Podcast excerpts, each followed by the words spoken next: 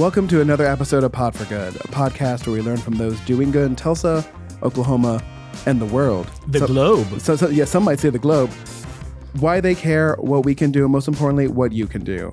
Pod for Good is produced and edited by Random Productions, which is me. So if you like how we sound and are thinking about starting a podcast, get in line. I'm busy now. Pod for Good can be found anywhere you get your podcasts. Please, if you enjoy what we do here, please make sure to subscribe. Write us a review even, because it's getting a little bare in the reviews, and I'm getting a little annoyed about it. I'm still mad about Three Star Guy. Three Star Guy, come at me. You know what? It could be. It could be a woman. It could be a they. We don't know. It's probably your nemesis. Your frenemy. Mm, listen, I was like, Nemesis, I have many. Which one? Anyway, just write us a review, please. All right. I'm your chief philanthropod and class clown for issues being complex, not complicated, Jesse Ulrich. And I'm your Vice Admiral Philanthropod and class clown for abiding. That'll make sense later. Chris Miller. In this episode, we are talking with Cecilia Wessinger, Director of Global Community for the Global Entrepreneurship Network. We talked to Cecilia about ecosystem building, rainforests versus plantations, and why you should join her for some soup. Enjoy.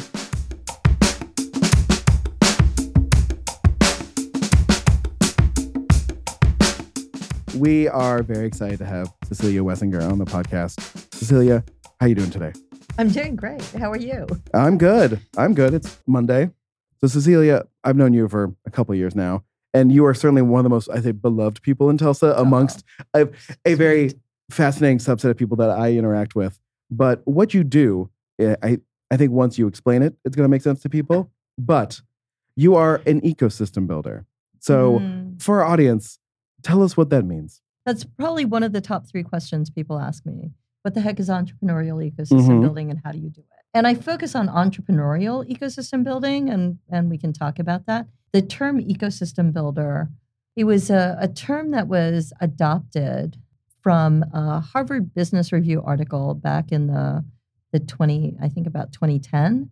A guy who I will not talk about wrote about entrepreneurship as an ecosystem. And that was the first reference. And then um, some people that I worked with, namely Victor Hwang, who was the vice president of entrepreneurship at the Kauffman Foundation, wrote a book called The Rainforest and likened the Silicon Valley entrepreneurial environment to a rainforest and how it differed from the approach that we take when we when we try to curate and cultivate things like how do you get away from plantation mentality to the oh let's plant certain things and and we'll cultivate and we'll weed and we'll make sure that that that thing that we recognize as valuable thrives. And then the other stuff just kind of goes away. But he said you know in a rainforest you can't tell the difference between a weed and the next cure for cancer right? You just like everything grows and then some things flourish and some things die. And the things that die nurture the the soil in which new ideas and new innovation come from. So so that's what silicon valley's like. It's it's this ecosystem except that we try to to maintain and curate it like a plantation. So we identify certain ideas and and things. And he does a great ted talk so if you ever get a chance to listen to that he'll show you the graphic. And and it's interesting when you put those things together like like when you talk about curation and cultivation and and those things and then you look at experimentation and play and and how you fail and things and you put those those words side by side they're almost exactly opposite right and so we keep doing the thing and expecting different results and we all know what that's a definition for so Mhm. so, to get back to this ecosystem building thing, it wasn't a term that people used very much for a long time. And then all of a sudden it got some traction. So now everybody says ecosystem and everybody says ecosystem building, and they use the terms. And I kind of feel like the, that whole Princess Bride meme. It's like, I don't think it means what you think it means. And so to me, this ecosystem building thing is the intersection of community building and in the economic development world it's um, or the entrepreneurial ecosystem building world it is for me the intersection between economic development community building and workforce And how does that all come together? And we had a little argument about is it ecosystem building? Is it ecosystem development? And building has traction, right? Right now, everybody says ecosystem building. So now, if you want to be nuanced in, oh, but you're not actually building an ecosystem because ecosystems already exist, then then you got to get a whole bunch of people to adopt this new term. Not easy, right? And and so I tend to think about this building aspect like what does a builder do? So builder takes the resources that are available and helps facilitate and create something. Now, that thing, all the components were there. You just didn't utilize it in that particular way. And for me, ecosystem building sits between the grassroots, all of the, the things that come up naturally, and the grass tops or the top down, where, where ideas and notions and, and all kinds of things are conceptualized. And it meets in this messy middle. And the ecosystem building part is like, what do you do with that messy middle? And if you create a movement or an initiative without any kind of framework, it's really continues to be messy, right? So, what an ecosystem builder does, in my opinion, is it takes all the, of those elements and identifies them so that people can decide where they want to play and what role they take on in this environment to create this robust, flourishing thing. So, so I think of us as people who build framework, right? Like scaffolding. And scaffolding isn't meant to be there forever. Scaffolding just gives you an aim. So that's what ecosystem building is to me. And people who do it in the entrepreneurial space, they can come at it from a number of different roles, right? And um, and there's a really cool video that I'll share with you that talks about how people in different sectors government education there's um, workforce people like all of these people come together and they're all doing their jobs right and then people in entrepreneurial spaces incubators accelerators co-working spaces they're doing their thing there's a difference between somebody who does that work and somebody who's an ecosystem builder in that they're the person that makes the connections that identifies the dots and links them together. They don't have to be the, the person in the middle. There's a big difference between an ecosystem builder and an ecosystem builder, right? So so it's that taking that that and if you go to any community and you ask people, "Hey, I've got an idea and I want to just bring this fruition. What should I do?" And I would say if somebody gave you 10 names and you talked to 10 different people, two or three of those names are going to come up over and over again. Those are your ecosystem builders. Does that resonate? Yes. Yeah. Mhm. Yeah. Because in Tulsa, that one of those names would be you. So it's always just like, I I have an idea. I don't know what to do. And everyone's like, talk to Cecilia. Um, Well, that's the because I'm an opinionated, pushy broad. Let's not get that wrong too. listen, as, as someone who's raised by two New York Jews, I, I feel very comfortable in your presence. So, It's the New York coming out. Is it- that what it- you're saying? yeah, yeah. Like, tell me what to do. Tell me. Yeah. Can you give an example? Like, for someone who's still like a little confused, when you say like you're building an ecosystem, what is an example of one? Is that an So- answerable question? I think it's different depending on what your goals are. So let's take somebody like um, Kelli McLoud-Schingen, who who started World Theater, right? And Kelly found a gap that was in the community theater world. It's not that there weren't theater companies in Tulsa, there were a number of them, and each one had their niche. And Kelly said that there's a gap of stories that are being told with different global perspectives, right? It's not as inclusive. We do the same shows over and over again.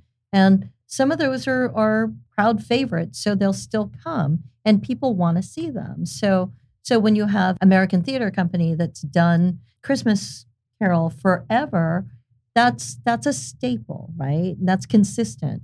But then there are other stories that we don't hear about. So she identified a gap. she connected with people that she knew in the community who had an aligned perspective and said, you know what, that's a good idea. I think we should do that. And she formed a theater company. It's not that she is conflicted with the other theater companies, they just do something different. And I think that goes back to a comment that, that we talked about before we started recording, talking about the difference in abundance mindset and scarcity mindset. So if you were a theater company and saw Kelly coming in with these shows, you're like, you're going to steal my audience, right? But but with Kelly's thinking, it's like, well, there's an audience for this. There are people that want and need this. They've never been included. So they're an untapped audience because they didn't go to the thing. But also the people that went to those other shows, maybe they're curious too and they'd like to take part. It doesn't mean that they're not going to go to your shows. It's going to say it's it's like improv, right? It's yes and. So it's the additive thing. And so abundance mindset is like that. It's not just one pie where we're fighting over the piece of pie. And then there's this thing that's like where I lean into you, Chris, and I go, oh, look, Jesse's going to steal your pie. And so you hold on to it. And now you're conflicted and you're fighting over pie. Whereas we could come together and say, you know what? I like pie, but I also like cake. And then I want some cookies. And then they should be gluten free. And maybe I need to make sure that I'm on a diet. So maybe we get something healthy and, and work on that. So now we come together and say, well, here's more stuff that we can do together. Right. And so when when Kelly started World Theater, I was on the board of Theater Pops and we did edgy theater. We did theater that just made you think, made you maybe a little bit uncomfortable, but hopefully now you enjoy that going down that rabbit hole or exploring something. And so we came together and did a show together, right? Because we found that we could come together and do something so it's the win win. And what is the one thing we can only do together? And so we created this show and we won an award for it. So is that a good example? Yeah. Yeah. I mean, I think we we we talk when, when we're talking to people, especially from nonprofits, like that comes up a lot, which is like getting out of the mindset that like if if, s if someone else is doing something that sort of relates to you, like they're going to take away money that sh- belongs to you or that should come to you, versus like it's another it's another group working on a a bigger problem, and you need as min- as much help as possible. Mhm. So We have a, a very interesting challenge, which I won't go into too much. You can get me down this conversation, but we're not going to go there. mm, We have a very interesting challenge here in Tulsa. We have incredibly benevolent philanthropic people, which is wonderful. It also causes an issue, right? Because now we're a codependent, mhm. and and it's it's a I mean, the whole conversation. There's a a very interesting book by Edgar Villanueva called Decolonizing Wealth, where he talks about philanthropy being the new colonizer. So that you can explore that on your own. yes, Um, but but thinking about nonprofits as a as you don't make money and you live off of grants, that's a really bad and unhealthy way to think Yeah. about Mhm. this, right? Being a nonprofit is basically a tax structure. And that means that you take your revenue generated and you do something else with it that doesn't count as profit. Mhm. So, so if we would stop thinking about going from grant cycle to grant cycle and start thinking about revenue generation, right? Sustainability. And that's a core element of, of ecosystem building is to think about what does sustainability look like, right? And if you think that grants and loans and and other people's money is the way that you're going to be sustainable, you will always be at the mercy of that. Yeah. Well, speaking of that, so in an entrepreneurial situation, because the way that venture capitalism works, it can end up affecting an ecosystem, right? Because it it may drive the focus of the people within that ecosystem. Kind of similar to what you're alluding to with philanthropy, venture capitalism can do kind of the same thing in an entrepreneurial ecosystem. It can. It, it absolutely can. And and we've had conversations. In fact, Jesse commented to me one time that he recorded a podcast that I did, and he recorded a podcast that somebody else did who's in that world and we actually conflicted with what we were talking about. It's because our metrics of success are different. Venture capital, your metric of success is ROI. You get return in three to five years. You want to put in money and you get out money. And that's the, the metric of success. It's there's not a, I'm not saying there's a good, bad, or indifferent. One's more valiant than the other, that kind of thing. But you're right. So venture capital has a megaphone and it has a big, healthy wallet. And if you have that, you should make the biggest spark that you can. And I've told this to the people in that space here in Tulsa. That's what your role is in the ecosystem. You make this big spark and you have people pay attention. Then there's this other group of people that don't fit into your your bucket, right? But they have ideas and they want to create things. There should be other people that are working with them so that it's not one way or the other. It's unhealthy because if you can be an entrepreneur anywhere, then why would you pick Tulsa? Why? Because we have a bigger bucket of money? No. You know what? Even if we created this to be the tech mecca of the, the Mid South region, people are going to look around and wonder why they should stay. Okay. And there's a big initiative in a lot of the conferences that I went to last fall talking about topophilia. Are you familiar with that term? Mm-mm. So topophilia is love of place. Mm. Okay. So there's a difference. So at the IADC, the International Economic Development Corporation meeting that they had in Oklahoma City, they were talking about what happened to Oklahoma City. And what's happening in Oklahoma City is pretty cool. In the last 10 years, they've done a lot. It cost them, I think, in the neighborhood of $8 billion, if I'm not mistaken, to get there, right? Why did they do it?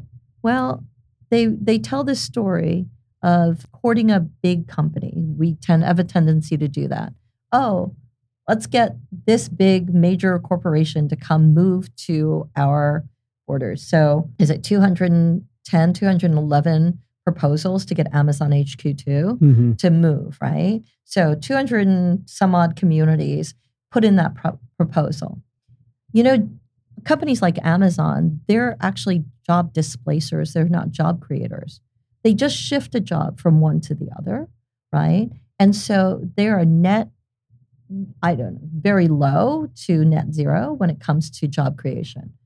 The biggest job creators are one to five year businesses. And so the Kauffman Foundation, in a response to this Amazon HQ2, put out a whole initiative about growing your own and why it's important because one to five year businesses are the ones that create jobs that have never existed before, right? And so, in fact, Indiana just tracked their GDP against um, one to five year businesses. So, Julie Heath, who's the vice president of She's the first state employee that I know that has ecosystem in her name. It's very cool. They map their GDP. $11.5 billion of the revenue in Indiana, I think in 2021, don't quote me, was generated by one to five year businesses. That's a big impact. Yeah. So, getting back to your question about venture capital, VC people, yeah, they tip what happens, but they attract outside, right? Usually, there's there's some that come from inside the community, but but venture usually looks outside. So now that's outside money coming in, just like big companies or outside money coming in. That money circulates in the economy a few times. Money that's generated inside a community circulates way more times, like 100 times in the community before it goes out. The the other thing about venture, we talk about venture like it's a really big part of entrepreneurship. Do you know the percentage of businesses funded by venture capital? Should we guess? I think you should guess. I'm gonna say so. Like in total, of to like total businesses. Total businesses. Oh, And we're talking about the United States. Okay. because I Uh, have those statistics. I'd Okay. say ten percent.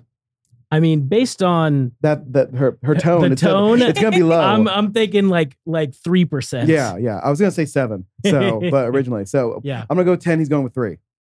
0.05%. Woo! We- Okay. Okay. We, were, we were off. All right. So 99.95% of businesses are backed by things that are not venture capital. Mhm. But venture capital, again, has the megaphone and the big bucket of money, Right. right? So, what happens to all those other businesses? Well, when you get an environment that's cooking with all of that, then it does attract and inspire others to create, right? Oh, we could do that. But understanding that your your metric, your goal isn't necessarily the same as those high tech, high growth, venture backable, scalable businesses, right? There are people that call them mission driven businesses. I like that term. And sounds a lot better in my mind than mom and pop. Mhm. We talk, we look down at Main Street businesses, but Main Street businesses are what makes things thrive. I like Ines Polonius from Communities Unlimited, who works in rural environments, calls them, she calls them quality of life businesses. So getting back to the Oklahoma City conversation, you talk about what happened in Oklahoma City when they got turned down by a big company about a decade ago. They asked them, Why'd you turn us down? We offered you all kinds of money, all kinds of incentives, we gave you land, gave you money, tax credits. Why did you not pick us? And they said, You got nothing, right? We could bring in the highest skilled labor, all of our, our wonderful workforce, and they would get here and they would look to leave. Your schools suck. You've got nothing to do downtown. You have nothing of interest. And so there's no quality of life. So, in order to create that robust environment for things to flourish, we want tech companies, great. Tech companies don't want just other tech companies, right? How boring would that be if it's just one flavor? If you could have ice cream all day long, all month long, but you could only have one flavor. I don't know. Would you be okay with that? Hmm. Maybe. Hmm. Yeah. I mean, depends on the flavor, but uh, no, and I guess I mean, like Tulsa, Tulsa runs into a similar problem where we try to get businesses to come here, and they're like, "Well, your school, your, your public school, not the public schools suck. The public schools are overwhelmed. There's only so much to do." But Tulsa, Tulsa loves the one flavor, right? We are a one flavor town, right? It was it was oil, and then sometimes it's not oil, and then it's oil again, right? Yeah. And and instead of like instead of trying to diversify overall, it's like no tech companies. Like there are other there are other companies too. Yeah, especially since there were already some organically grown businesses that did come up, specifically banking, finance, and then all of the businesses uh, around the airport. Yep. You know, Yeah, a whole bunch of stuff Like, grew yeah, yeah. organically around those. And then instead of finding, okay, let's figure out how to continue to diversify, it was yes, it felt like a lot of money the last five years has gone full bore into building tech. And not that it's bad, Mhm. right? But then we don't think about the infrastructure that goes along with that. We have huge digital divides. So I did a presentation. I'm on the board of an organization. We did a presentation to the National Urban League last year, and we talked about the geography of people that live in certain areas and realized that predominantly we did maps. There's one of Tulsa, which I've shared with people in Tulsa. but anyway, so we talk about the geography of, of women head of households. Okay. And just as an example, there's one on Cook County, Chicago. And you mapped where the women head of households are. And historically, women head of households are black and brown. So, so when black and brown head of households live in certain areas, there's a geography of where they live inside your community. And then we overlaid that with the idea of thinking about the government initiatives about Build Back Better and things. So you overlaid that with where the infrastructure is. Where are your transportation hubs? Where are your pharmacies, your grocery stores, your hospitals, your schools, all kinds of things? Ooh, can I guess? Can I guess? Not there. Not there. yeah. But Nailed you know, Yeah. you know what's there? Brownfields and digital divides. So I heard several people talk about, oh, we have to we have to get these kids coding, Mhm. right? If we can teach them to code, then they will have tech jobs, which are good, high paying jobs. Great. Where are you putting the tech coding schools? Not there. Because and and how do they practice? where do they get access to the internet? Where do they Mhm. get access to the things? You're going to give everybody an iPad to go home and, and work on stuff? How are they going to connect to the internet? Like they can't do it. Yeah. Mhm. So so you're only solving a bit of the problem, but you're causing more problems. The other thing is, you know, with all this AI stuff going on, We're not going to need as many coders. no, we're not. So like yeah, Yeah. I'll- I, as, as soon as you started talking about that, I'm like, we've already put the put those kids on a road to failure because like a lot of basic coding is going to be automated, and so it's about it's about giving them the thinking skills to work on whatever job they get or Mhm. whatever the next you know whatever the next coding job is, whatever we Right. call that, instead of focusing on the specific thing that is Right. hot right now. and that's what sometimes you know when when you talk about the venture backing and things they watch the trends and so when they when they look for the disruptors right what's the next facebook or google? The, those are those are testing assumptions. So you're taking a big gamble. And then what happened recently with silicon valley bank and all of those those lending institutions and the accreditation for accredited lenders that's going to be more strict it's going to la- make them less risk averse and if you're risk averse you don't go with something you've never heard of Mhm. right? Something that's never been done before. So that's the other part. And then when you talk about, so we talk about entrepreneurial ecosystems and what is it that's being taught in academia, right? And it's usually what already exists is being shared, right? It's very hard to to grade on fail forward. Mhm. So so that whole aspect of schooling is different. I mean, when you think about K through 12 education that derived from the industrial age, that nothing much has changed. So right now, we teach rote learning from K through 12. If you can regurgitate the information, you're good. You can pass and get high grades. And then if you can get past that and have the funding and the access, then you can go on to higher ed, where we actually introduce you to thinking. Mhm. What a concept, Yeah. right? Yeah. So, so it's it's all of these things working together. When you talk about government, right? Government is actually what helps us be less risk averse because government has a larger bucket of money and they have the ability to to influence that kind of innovation on a higher scale because they can do it across big territories and there's an economist named Mariana Mazzucato that talks about mission-driven societies, mission-driven economies, and and all of the the stuff around it. So thinking about the moonshot, right? Kennedy didn't tell us how to get to the moon.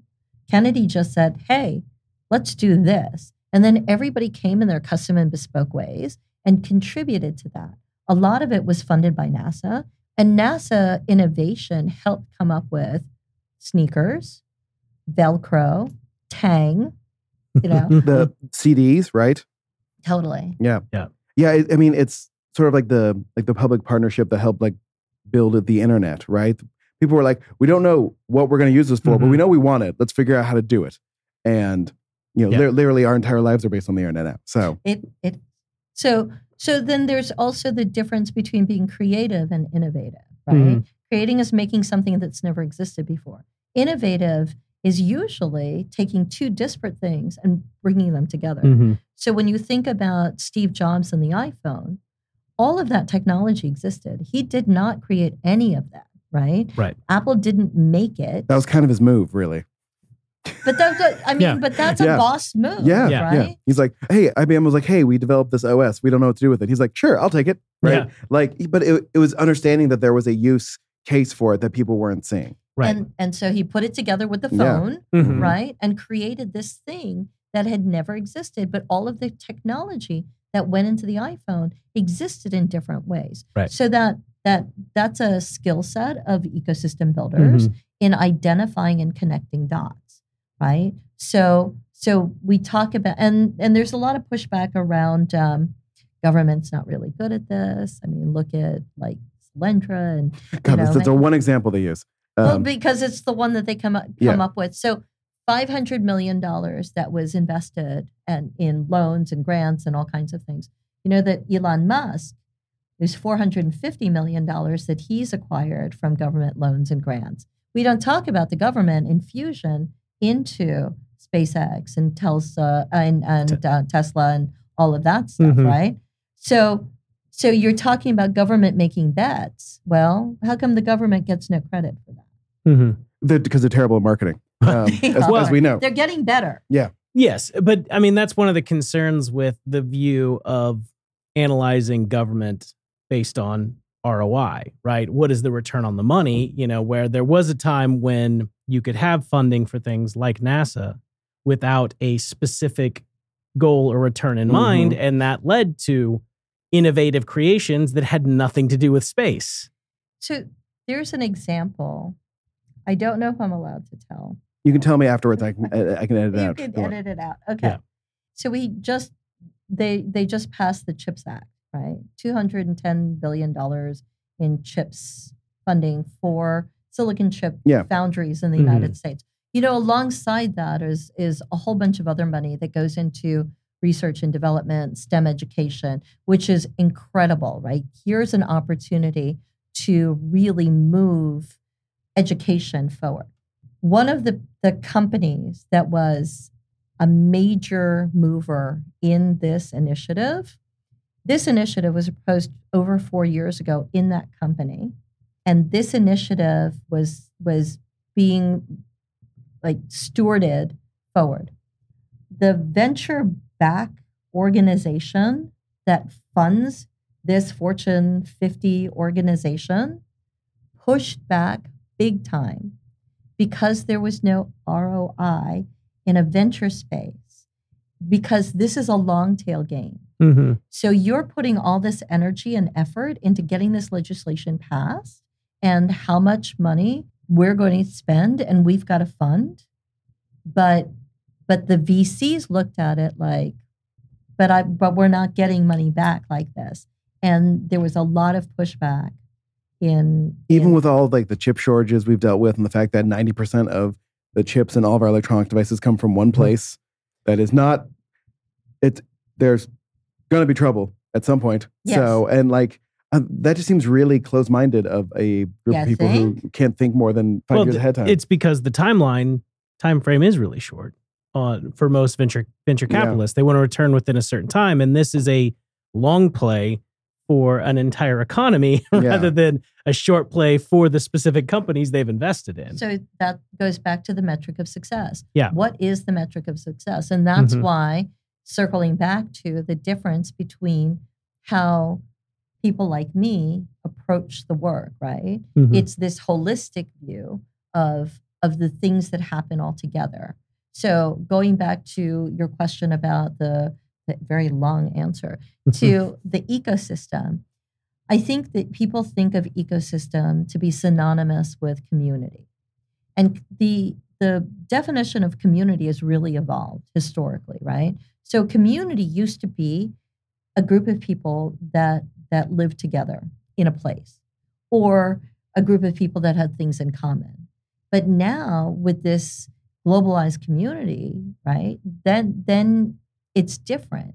So now we think of an ecosystem is what are the parts that affect each other?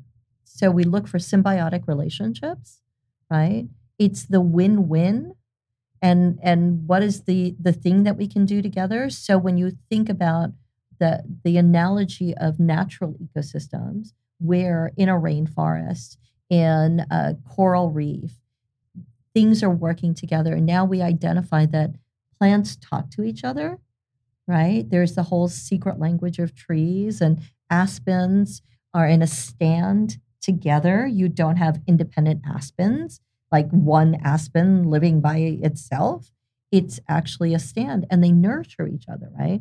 And the old aspen is dying and so I, I use the analogy i think of ecosystem builders like me. We're the mycelium so we're the the hidden mushroom fungi network that's connected and ecosystem builders we know each other we recognize each other in a room it's like you know if you walk into a room you can recognize that you're a trekkie or a trekker depending on which parts you you watch and then if you're like you're a Star Wars fan, you look over and you're like, "Oh, you're not one of us." but you're okay, right? So so those are there are some some core perspectives and and some commonalities shared by people that that you recognize. So when you're building ecosystems, and you can think specifically in Tulsa if that makes it easier, but what are some of the problems or pain points that you run into? So I don't do ecosystem building in Tulsa. Oh, okay. Um, I was here early on, right? So um, and I didn't like things were starting before I got here, but at one point in time, when I dove headfirst into entrepreneurship, I was part of the ecosystem. So so as an ecosystem builder here in Tulsa, kind of nascent, there were a couple of a couple of meetups of people who were thinking about creating businesses. There was a pitch competition. There was the beginning of the uh, Kitchen 66 incubator, which I took part in. So thank you to the Lobeck Taylor Family Foundation for supporting that initiative and continuing to. There was, it was before 36 opened. So 36 Degrees North being a, a co working space, not the co working space. There were others before. There will continue to be others. So all of those different things coming together. So people ask me about Tulsa. What is what is the ecosystem like in Tulsa? And I will tell you that it's fragmented, it's siloed, it's heavily curated, and there's a lot of ownership, just like everywhere else. There are some wonderful initiatives that come together under certain umbrellas and they're tangentially connected. There's also things that are happening that aren't necessarily connected. And so someone like me looks to try to connect those things. It's like that that that mission, right? You're driven to do this and I want those things to work together because I know that we're better together. It doesn't happen for a number of reasons. And and that's not it's not good or bad, it's just what happens. So so where I would like to see that happen, but that's just my perspective, right? And I shouldn't be heavily influencing just like nobody should be heavily influencing in one aspect of an ecosystem. It should have diverse perspectives. So now we go to the whole diversity, equity, inclusion conversation. So we, and, and I'm certified in unconscious bias and, and I've been studying diversity inclusion and things like that. And we have a tendency to focus on diversity, but diversity is already a fact people are diverse, right? There are diverse demographics everywhere. Just peel back the onions and you see that. There's inclusion, which is the action, which we should all be mindful of. And if you're not intentionally inclusive, you're unintentionally exclusive because it's just not necessarily something that comes naturally. There's a flocking mechanism in all species. You want to be around things like you. It's a comfort thing, right? And then there's the equity thing, and it's equity is different from equality. It doesn't mean the same. It means having having the same level, right? So my friends at Forward Cities, they came up with a framework that I try to focus on, and it adds a couple of additional letters. So they use the acronym ABIDE, and ABIDE adds to the front of it access and belonging. So the idea of access is that anyone anywhere can is able to. And that's the big hurdle in any place, right? It's the access and connectivity. So people like me, we strive to connect so that people have access. And then there's that sense of belonging where you can show up unapologetically, authentically like yourself. That's hard. So if you think about abide, it's access, belonging, inclusion, diversity, equity, belonging. So when you were talking about the lack of infrastructure in certain areas, whether it's tech infrastructure or physical infrastructure, I mean that directly impacts the access side Absolutely. of that. Right? The the the whether it's a physical barrier like our like I two forty four. Yes. I 244. Okay. Or or yeah, more barriers like food deserts or you know lack of access to food medicine everything else in many ways that is more impactful than anything else in that in in Abide Mhm. because Absolutely. without that the rest of it almost doesn't matter yeah That's what we've been trying to say.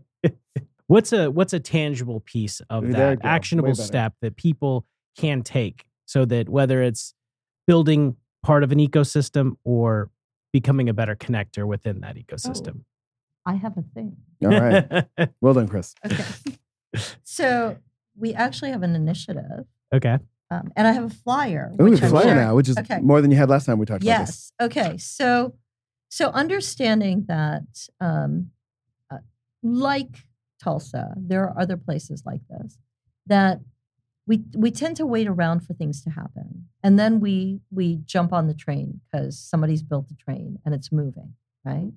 Um, and the idea is you can build a train, or you can kind of keep pedaling in whatever vehicle you've got, and if you don't, then start walking, right? And and the idea that you can actually do something. We tell people they can do something and they can make it happen. The thing is, it's harder to do it by yourself. You need a community. And so how do you get a community together? And so people ask me how to how how to get to collaboration, right? Because that's the goal. And if we can get to collaboration, we could solve everything. So Margaret Wheatley, who writes wonderful books, has said, no matter the, the problem, community is the solution. Okay. And so taking that aspect and then not always trying to come up with your own thing, right? Use a good model because other people went through all of those trials and errors and came up with a good model. I don't like the term best practice because it I, I have, feel like it has a tendency to make us lazy because when we have the best practice, then we're not going to try anything new, right? And you have to keep inno- innovating and, and ideating to move forward. So come up with an idea and then find people who are aligned with that mission. You have to invite them. The invitation is really important. Let's do this thing together, right? You think this is valuable. I think this is valuable. Let's do something together.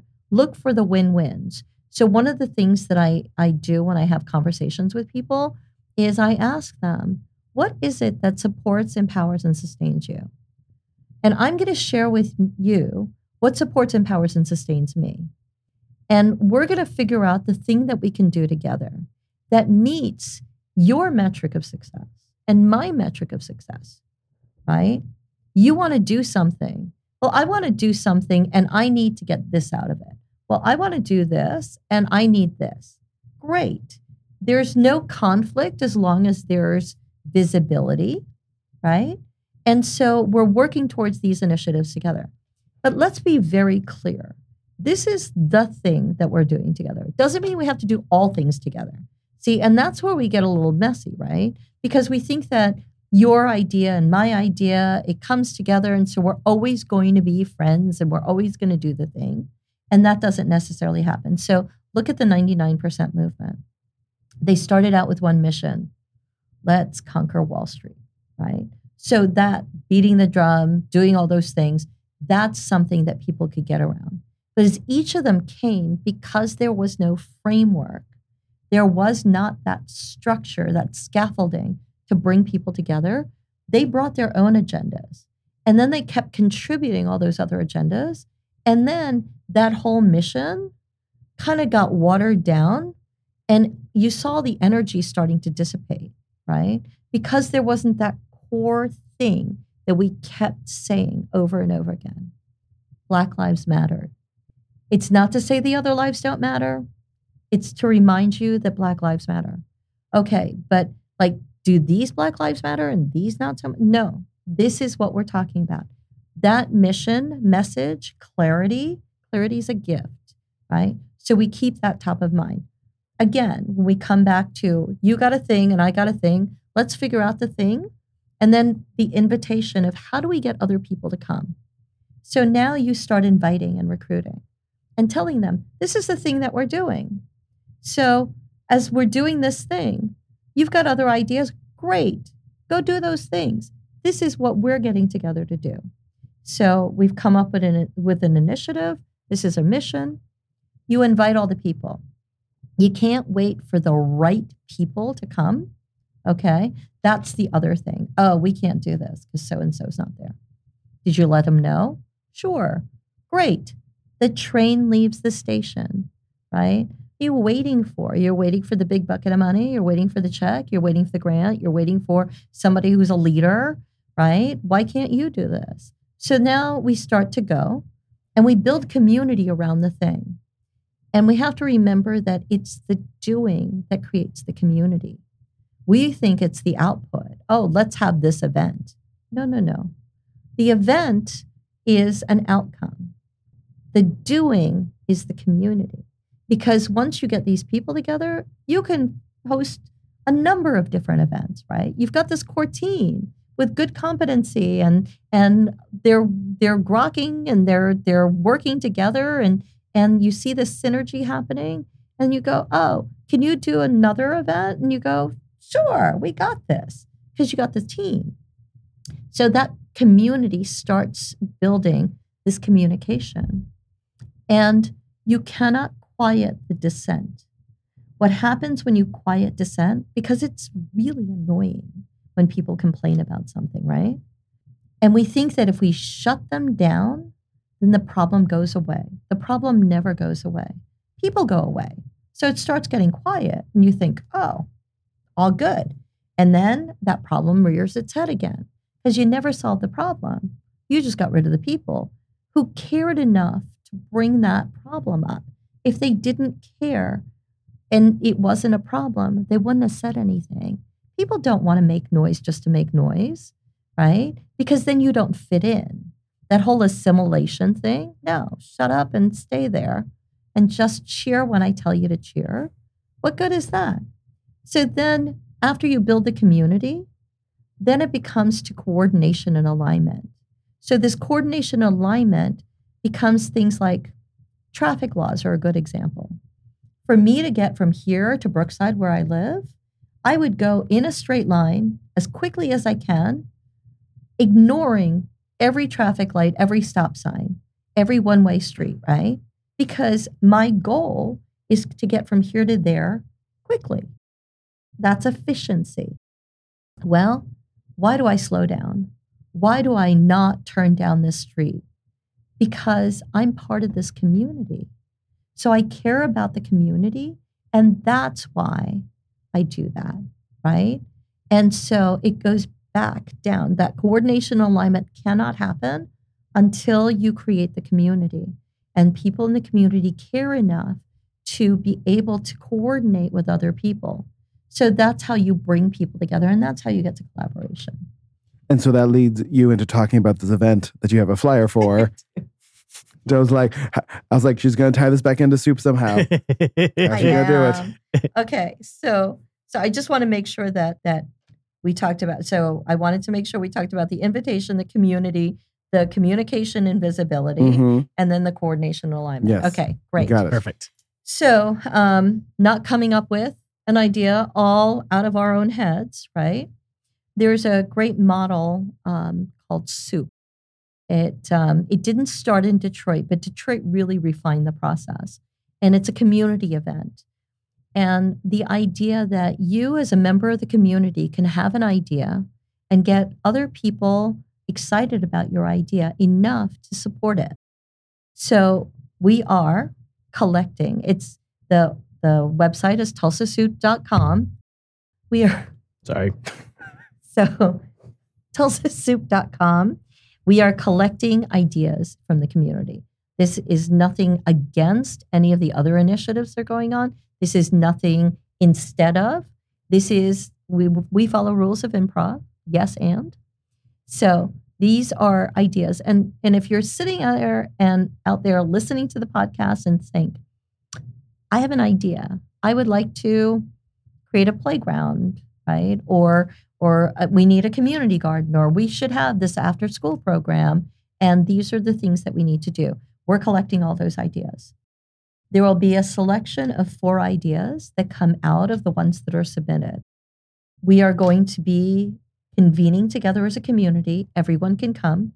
It's an admission of $10 in cash, or you can Venmo or Cash us, Cash App us at the event. We will put the $10 in the basket at the door, and that includes a bowl of soup. That's why we call it soup. So you're nourished. You break bread with people in your community, and you get a vote. And we're going to vote because those four presentations are going to happen during the course of dinner, and everybody who's there gets to decide which idea should get funded. And at the end of the night, we're going to take that basket of money and we're going to fund that project. And that's it. So there's not the only follow up that we ask is that they come back to in a subsequent event and let us know the pros- progress that they're making. So yeah. at the Tulsa Dream Center, thank you, Tim, for hosting us and and the whole crew. So so when we put this thing together, I've been talking about it to a couple of people, and they said that's a great idea. We should do it. Okay, we didn't wait for permission. We just waited for good timing because all good innovation, including entrepreneurial ideas, timing is some element that we don't talk about, how important that is. And so we've come together, a friend of ours who's really good at website building. I don't know if I'm supposed to name names or not. You can name names. Okay, I can name names. Okay. So Aaron Belsley built a website and did kind of the branding stuff that he's really good at. Charlton Cunningham has been working on on communications and getting things out. He put together the flyer. I rally troops around. So I just keep telling people about it and inviting people to come. We've got people like Tim Newton because he volunteered the space, and there's there's a number of people: Aaron Wiggum, Andrea Williams, Kyle Smith. They've they've all just shown up. Mm-hmm. See, and they said, "I heard that you're doing this thing. How do we help?" Right? Coop that owns Silhouette and and people just want to be involved because they know that we can come together and do something. And they're lending their own individual wonderful skills to the process right? And so they're raising their hand. Nancy nancy bruce at lambrusco's will be making soup for the people that show up. So get soup and a vote and that $10 goes to fund an idea that comes out of the community. That's really cool you know, it's funny when you were talking about it, it made me think of the, I think it's um, maybe European folklore about the stone soup. And I wasn't sure uh-huh. if that was where this came from. I don't know. So, but that's a good, you should tell people what that analogy is. So the stone soup, someone who is very hungry and not eating says that he will make soup. And so he has a pot of water and he puts in um, a stone into it and it's like oh this is this is really good but you know it'd be better with? And he keeps asking different community members for small things like hey can you bring a little bit of salt? Can you bring uh, a little bit of potatoes just little things? And so everyone in this village brings one small thing. And at the end it actually ends up being a delicious soup which started with water and stone. So that's what it made me think because it is a community coming together with all kinds of different ideas together. Mm-hmm and coming up with one hopefully amazing idea at the end. So we're hoping that that outside of the funding that project and and look, whatever we collect that night is not going to fund the whole thing, right? But also it gives people a inspiration to think about something that they can come up with. The other thing is that you might not you might contribute financially, but also there's an opportunity to lend a hand so if it was a community garden and you garden, or you have gardening equipment, or or if you will purchase seeds, like you can contribute outside of just the ten dollars. So and then the other three projects that don't get funded, we're hoping that people will also contribute to those. So it's not that we're we may financially be funding a project through what the donations are and and if you have more than $10 to share, great. If you have less than $10, then, you know, it's not like we're going to turn you away that you can't have soup and be part of this. So we don't want it to be a burden and a hurdle, right? You should, you're part of the community. So that's great. I mean, I'm I'm excited for this event specifically, just because it's it's. I'm I'm excited to see how like the voting goes and like the emotion slash facts that move people. Mm-hmm. And it's gonna be, I think it's gonna be fun to to watch and Have you submitted a proposal yet, Jesse? I have not. I don't really. I I know people who should be submitting proposals. I have nothing uh, specifically. I just want to fund me. Maybe Um, you should uh, sit down and think about. It. Maybe you can come up with an Yeah, maybe uh, money to just tear down one very small part of my 244. Um, well, Cecilia, thank you so much for taking us through like this very like intensely interesting and complicated world of like how people do things and how like they should be doing things and Oh, I don't know. I tell people what they should be doing. you advise people on the best ways to maybe do a thing. I don't know. well, hopefully, I mean, people eh, people have said to me, you know, when I talk to you, I I was hoping that I would have some answers, and and my goal is for you to have better questions. Mm. So, That's, um, honestly, it's very Jewish of you. I it, so. but but I also you said it's complicated, and complicated makes it sound like it's difficult. It's complex. There's many different layers, and there's a big difference between complex and and complicated. So it's not simple, but it's worth it. I stand. I stand corrected. Cecilia, Thank you so Thank much. you so much. Thank you all for listening to our episode with Cecilia. She's incredible. Meet with her if you can. She will help you in whatever, pretty much whatever you're trying to do in the world. She can help you. Um, as you know, Pod for Good is on Facebook, Instagram, and Twitter.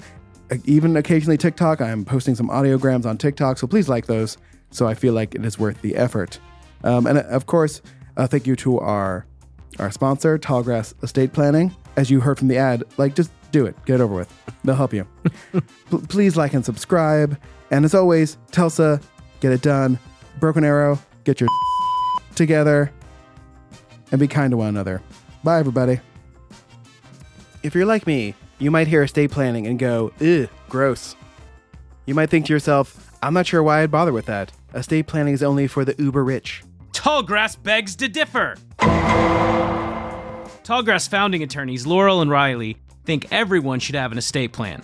They know estate planning seems untouchable to a lot of folks, like something you have to do inside a stuffy law firm of Stuffy McLawyer Pants Esquire.